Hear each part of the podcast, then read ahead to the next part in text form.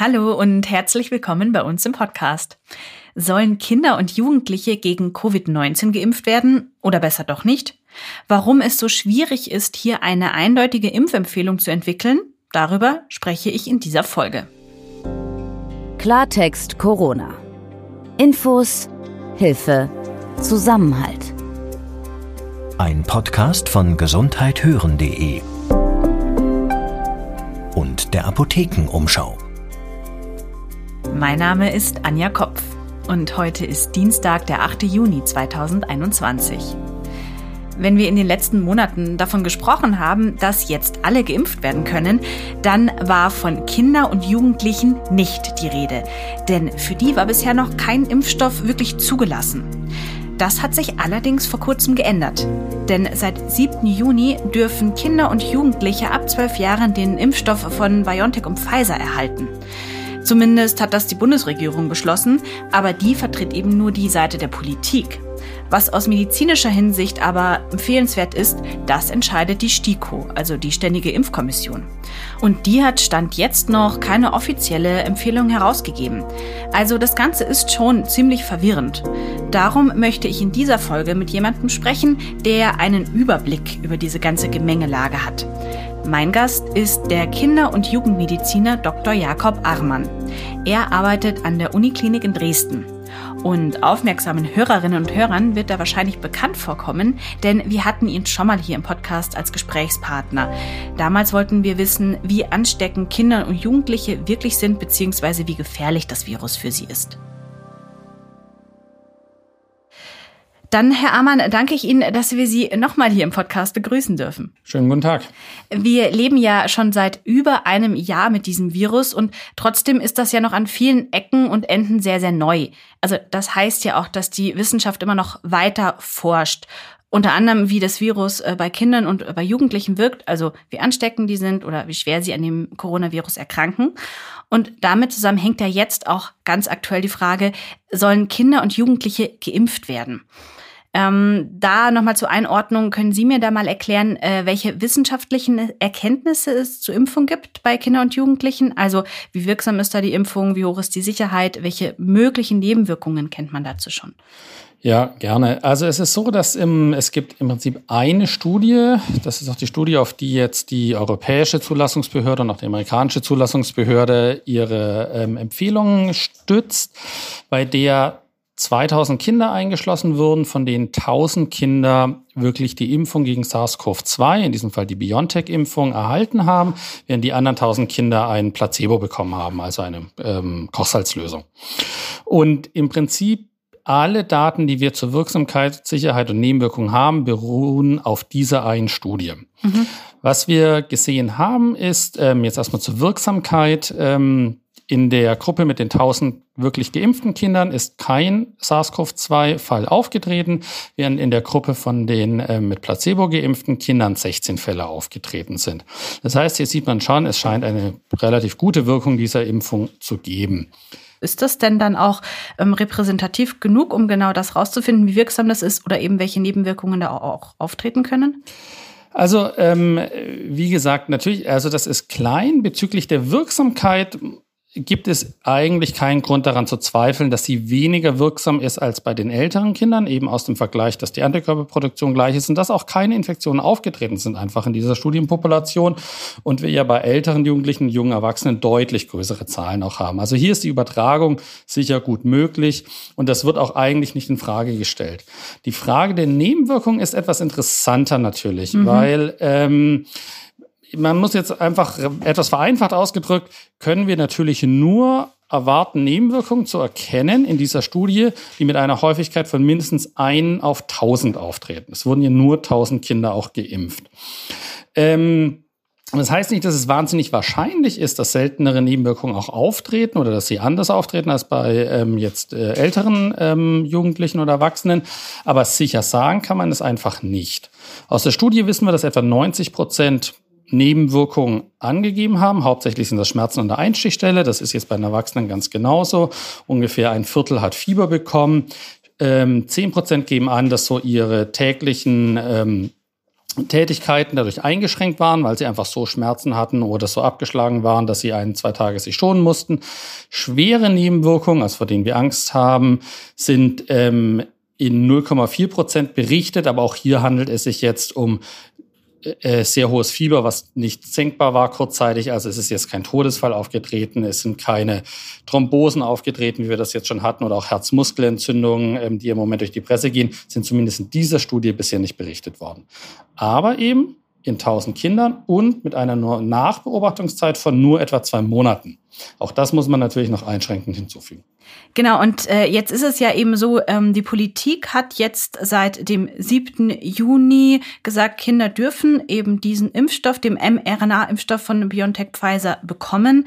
Ähm, die STIKO war ja sehr lange sehr zurückhaltend mit einer Impfempfehlung.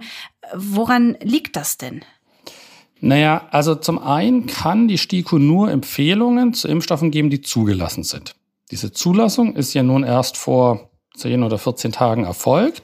Das heißt, davor hatte die STIKO überhaupt gar keine Möglichkeit, überhaupt ähm, sich ähm, zu diesem Impfstoff zu positionieren. Das heißt, so zögerlich ist die STIKO nicht, sondern sie braucht einfach auch gewisse Zeit. Es müssen bestimmte Abläufe eingehalten werden. Und ähm, natürlich ist im Hintergrund auch bereits gearbeitet worden. Und ich gehe stark davon aus, dass diese oder spätestens nächste Woche auch die Empfehlung erfolgen wird. Mhm. Was die STIKO aber jetzt im Moment eben macht, ist sich ganz genau anschauen, wie gut, also wirksam und verträglich ist dieser Impfstoff? Also wie oft treten Nebenwirkungen auf? Was können wir sicher dazu sagen? Und vergleicht das dann mit den Risiken, die eine Infektion mit dem Coronavirus bei Kindern und Jugendlichen dieser Altersgruppe hat. Weil daraus ergibt sich dann eine Impfempfehlung. Wenn die, ähm, die STIKO achtet immer darauf, ob es einen individuellen Nutzen für den Geimpften gibt. Mhm. Und ähm, das muss ja nun erst einmal ähm, eben durch Sichtung verschiedener Studien zu eben Risiko der Wildinfektion gegen diese eine Studie, die wir im Prinzip hier nur haben, erfolgen. Und dafür braucht man eine gewisse Zeit. Und das, Sie sprechen ja gerade auch schon zwei ähm, eher unterschiedliche Perspektiven an. Also wir haben ja so, was die große Wissenschaft angeht, auf der ich sage es jetzt mal etwas überspitzt, auf der einen Seite die Epidemiologen und Virologinnen, die ja die Ausbreitung des Virus über die der gesamten Bevölkerung im Blick haben, ähm, die ja auch von dem Begriff der Herdenimmunität sprechen und auf der anderen Seite eben die Kinderärzte, Ärztinnen beispielsweise, die eben aus dieser individuellen Sicht, aus der Sicht der Kinder und Jugendlichen argumentieren. Ähm, wie ist denn, wie ist denn das zu erklären? Also wo sind denn da die Reibungspunkte oder wo macht das denn einfach auch diese Bewertung so schwierig? Gut, also das erste, wie Sie schon sagen, das sind zwei Gesichtspunkte. Das eine ist die Frage ähm, des Eigennutzes. Hat ein Jugendlicher einen selber einen Nutzen von dieser Impfung? Und das andere, gibt es einen Nutzen für die Gesamtbevölkerung dadurch, dass wir die Jugendlichen jetzt impfen?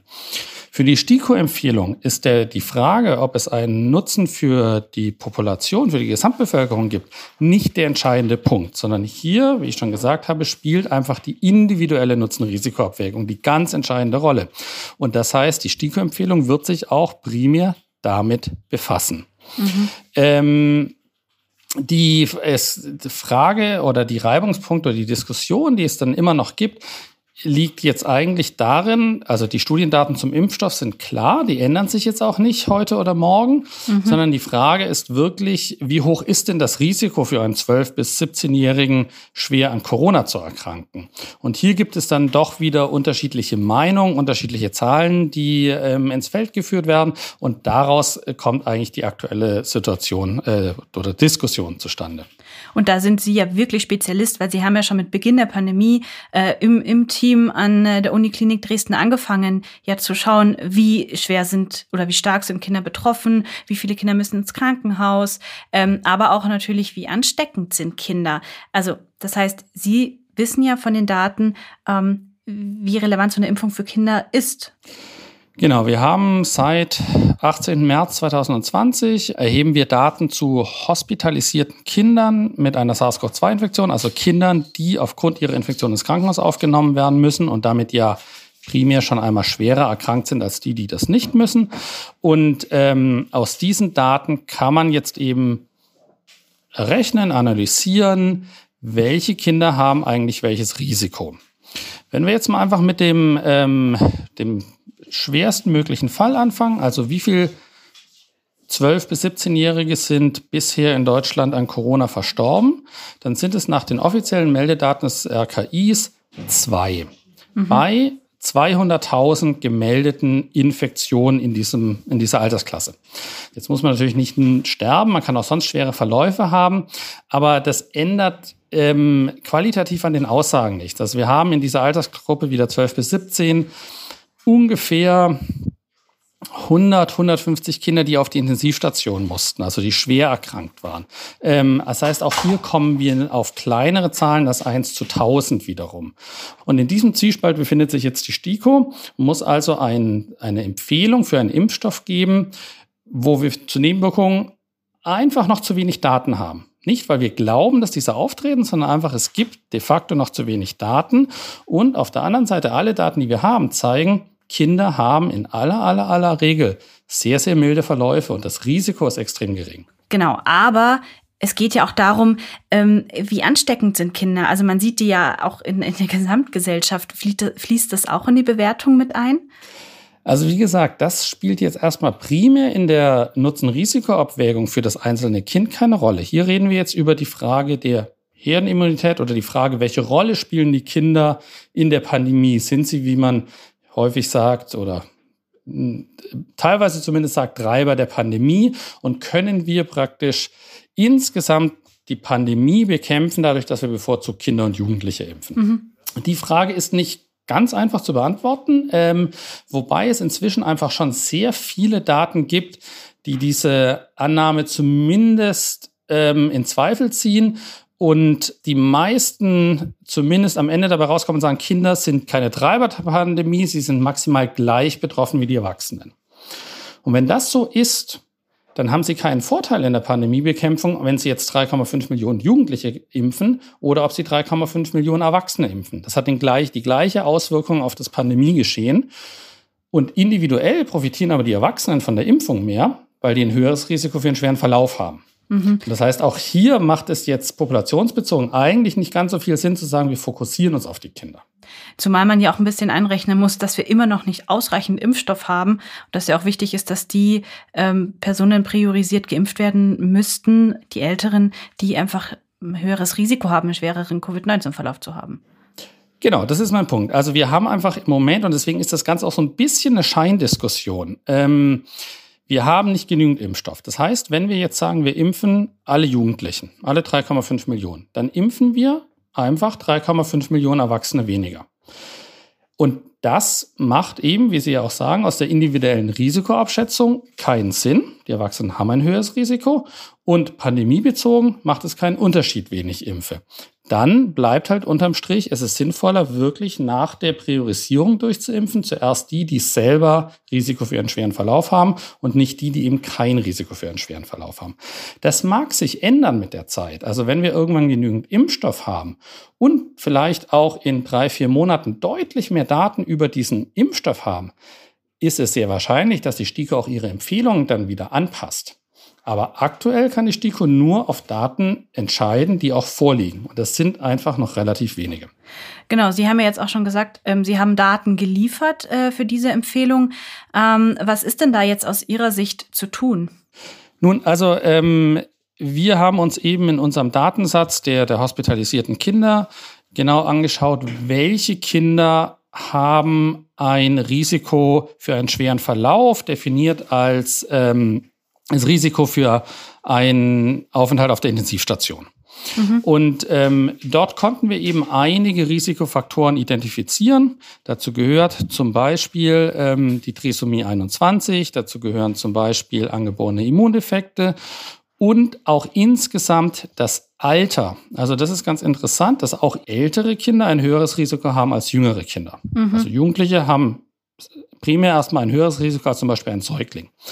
Und auf Basis jetzt dieser Analysen, ähm, insbesondere der Vorerkrankungen, die man eben entdecken konnte, wird die STIKO jetzt oder auch auf diesen Analysen wird die STIKO eben eine Liste von Vorerkrankungen definieren, wo sie sagt, okay, bei diesen Kindern ist das individuelle Risiko einfach höher als bei der Allgemeinbevölkerung jetzt in diesem Alter. Und deswegen können wir auch bei einer noch relativ dünnen Datenlage mit gutem Gewissen die Impfung empfehlen. Und bei den Kindern, wo eben diese Vorerkrankungen nicht vorliegen, würden wir aktuell die Impfung nicht empfehlen. Das heißt mhm. ja nicht, dass man sie nicht geben darf. Aber das heißt, die STIKO sagt einfach, diese Kinder haben ein Potenzial davon zu profitieren. Diese sollen dann auch bitte jetzt geimpft werden. Und bei den anderen warten wir einfach noch ein bisschen ab, warten, was die Daten zeigen, warten auch, bis wir mehr Impfstoff haben und dann entscheiden wir eben neu. Ähm, das Ganze ist ja eben eine Diskussion in der Wissenschaft. Ähm, jetzt denke ich aber wirklich sowohl an die Eltern als auch an die Kinder. Die Eltern, die ja jetzt wahrscheinlich einerseits, oder auch die Kinder natürlich, die Jugendlichen, die froh sind, wenn sie wieder in Schulen, in Kindergärten, in Kitas können, wenn so ein bisschen Normalität wieder da ist, wenn man ähm, seine, ja, wenn man gleichaltrige Freunde sieht, wenn die ganzen psychischen Belastungen dadurch ein bisschen weniger werden. Einerseits. Andererseits gehe ich halt in die Schule und weiß, ich bin durch diese Impfung, die so als, als großer Schutz ja auch immer wieder ähm, ja, kommuniziert wurde, die bekomme ich jetzt einfach nicht. Ähm, Finde ich jetzt auch irgendwie eine ganz, ja, ein ganz schwieriges Gefühl, ehrlich gesagt. Das ist richtig, aber ich glaube, dass hier diese Diskussion einfach falsch läuft. Also das ähm, meine große Sorge und die bewahrheitet sich leider im Moment auch ein bisschen, ist, dass wir den Impfstatus der Kinder und Jugendlichen mit einer normalen Leben, jetzt vor allen Dingen mit einem normalen Schulleben verknüpfen. Mhm. Und sagen, ja, wir brauchen eine Durchimpfrate von so und so viel Prozent, damit wir Schule möglich machen können, damit wir auch im Herbst einen normalen Unterricht möglich machen können, Präsenzunterricht in voller Klassenstärke und so weiter. Und für mich ist diese Diskussion komplett falsch. Wir haben die Schulen eingeschränkt und geschlossen, weil wir Sorge hatten, dass Kinder untereinander sich anstecken, diese Infektion in die Haushalte getragen wird und von den Haushalten dann auf die vulnerablen Populationen, das heißt vor allen Dingen die Alten, die Großeltern, die dann schwer erkranken und sterben. Mhm. Zum einen gibt es inzwischen viele, viele Studien, die wirklich zeigen, dass dieser Weg so nicht in der Art stattfindet, wie er zum Beispiel beim Influ bei der Influenza stattfindet. Also es gibt eine Vielzahl von Haushaltsstudien, die zeigen, dass das Risiko, dass ein Kind einen Erwachsenen ansteckt, geringer ist, als dass ein Erwachsener ein Kind ansteckt. Das heißt, da funktioniert schon ähm, die ganze Theorie nicht so richtig. Was aber viel entscheidender ist, die vulnerable Population ist inzwischen geimpft. Das mhm. heißt, es gibt einfach keine Begründung mehr, warum die Kinder kein normales Leben haben sollten, weil sonst die vulnerable Population ähm, stirbt. Und deswegen nochmal, es ist viel wichtiger, wirklich nach Priorisierung die zu impfen, die selber ein Risiko haben zu erkranken und die Kinder, unabhängig davon, ob sie jetzt geimpft werden können, ob sie in zwei Monaten oder in vier Monaten geimpft werden können, einfach wieder in die Schulen zu lassen. Mhm.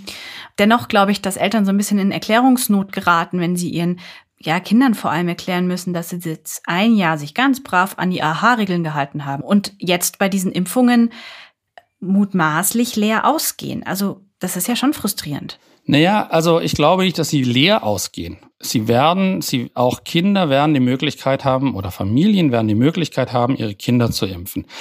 Ich glaube nur, es wird nicht jetzt sein, sondern erst in einigen Monaten. Ähm, und dass die Kinder frustriert sind, dass sie jetzt nicht sofort geimpft werden, liegt ja aber daran, dass wir anhand dieses Impfstatus, dass wir daran zu viel knüpfen. Also, dass mhm. man, wenn man ins Freibad möchte, muss man geimpft, genesen, getestet sein. Wenn man in den Urlaub möchte, in eine Fernwohnung, muss man geimpft, genesen, getestet sein. Dann fühlen sich die Kinder natürlich zu Recht benachteiligt, wenn man sagt, na ja, okay, genesen seid ihr nicht, weil in den meisten Fällen habt ihr keine PCR selber bekommen, wenn einer im Haushalt eh schon positiv war. Geimpft seid ihr sowieso nicht und ähm, das heißt, man muss euch alle testen.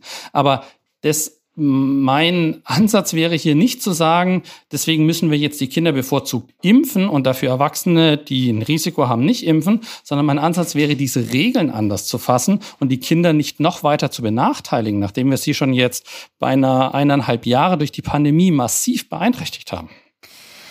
Sie haben ja vorhin auch gesagt gehabt, das ist jetzt die Empfehlung, die man jetzt erarbeitet unter den Spielregeln, die jetzt da sind. Ähm, jetzt habe ich äh, aus den USA einen Bericht gelesen, ähm, das Center for Disease Control, also das ist sozusagen die Institution wie hier das Robert Koch Institut in Deutschland, die haben beobachtet, dass in den USA eben wieder mehr Kinder und Jugendliche wegen Covid-19 ins Krankenhaus müssen. Da war jetzt mal so die erste Mutmaßung, dass das unter anderem mit neuen Virusmutanten zusammenhängen könnte, aber auch mit gelockerten Maßnahmen. Ähm, ich frage mich da, greifen dann die Empfehlungen, die eben gerade erarbeitet wurden, nicht zu kurz oder heißt das, wir müssen immer wieder nachverhandeln? Also ich glaube nicht, dass das, was im Moment jetzt empfohlen wird, zu kurz greift. Es ist auch nicht so, dass irgendjemand jetzt sagt, wir ähm, es gibt keine Hygieneregeln mehr, es gibt keine Konzepte mehr, ähm, sondern es geht jetzt wirklich ganz konkret um die Frage, müssen Kinder jetzt geimpft werden oder jetzt zumindest nicht bevorzugt geimpft werden. Was man zu diesem Bericht der CDC wissen muss. Also äh, die CDC berichtet, dass im April die Hospitalisierungsrate bei Kindern ungefähr 1,3 Prozent war und im März war sie 0,6 Prozent. Das hört sich jetzt erstmal dramatisch an, das ist eine Verdopplung der Hospitalisierungsrate. Dazu gehört aber auch zu sagen, dass im Januar die Hospitalisierungsrate in den USA in den gleichen Krankenhäusern bei 2,1 Prozent war. Das heißt, wir haben hier einfach eine gewisse Schwankung. Und da können Sie in jedes Land dieser Welt gucken. Sie sehen gewisse Schwankungen in diesem Bereich von 0, bis 1,2 Prozent in Hospitalisierungsraten schon über das, die ganze letzte Zeit. Ähm, die muss man beobachten, die muss man ernst nehmen, aber einfach zwei jetzt relativ artifizielle Zeitpunkte miteinander zu vergleichen, ist dann auch nicht besonders wissenschaftlich. Nur als Beispiel in Deutschland hat sich die Hospitalisierungsrate bei Kindern im Juli 2020, also im letzten Sommer, halbiert. Und das lag jetzt nicht daran, dass ab Juli andere Mutationen kursiert sind, die viel weniger schlimm waren, sondern dass man einfach gelernt hat, die Kinder erkranken nicht so schlimm, man muss sie nicht ähm, aus lauter Vorsicht ins Krankenhaus aufnehmen und dann ändert das etwas an der Haltung, wie ich diese Kinder auch aufnehme. Die Frage, wie ausgelastet die Krankenhäuser sind, gibt es überhaupt freie Betten, hat viel mit der Hospitalisierungsrate zu tun. Also deswegen ähm, dieser Anstieg ist für mich im Moment noch relativ wenig spannend. Das muss man weiter beobachten, aber wie gesagt, er war auch schon deutlich höher in den USA. Also wie ich eingangs gesagt habe, die Wissenschaft darf noch weiter forschen und muss ganz genau hingucken, dass man ähm, Daten nicht falsch interpretiert. Herr Dr. Amann, ich danke Ihnen vielmals für dieses wirklich aufschlussreiche Gespräch. Vielen Dank, einen schönen Tag noch.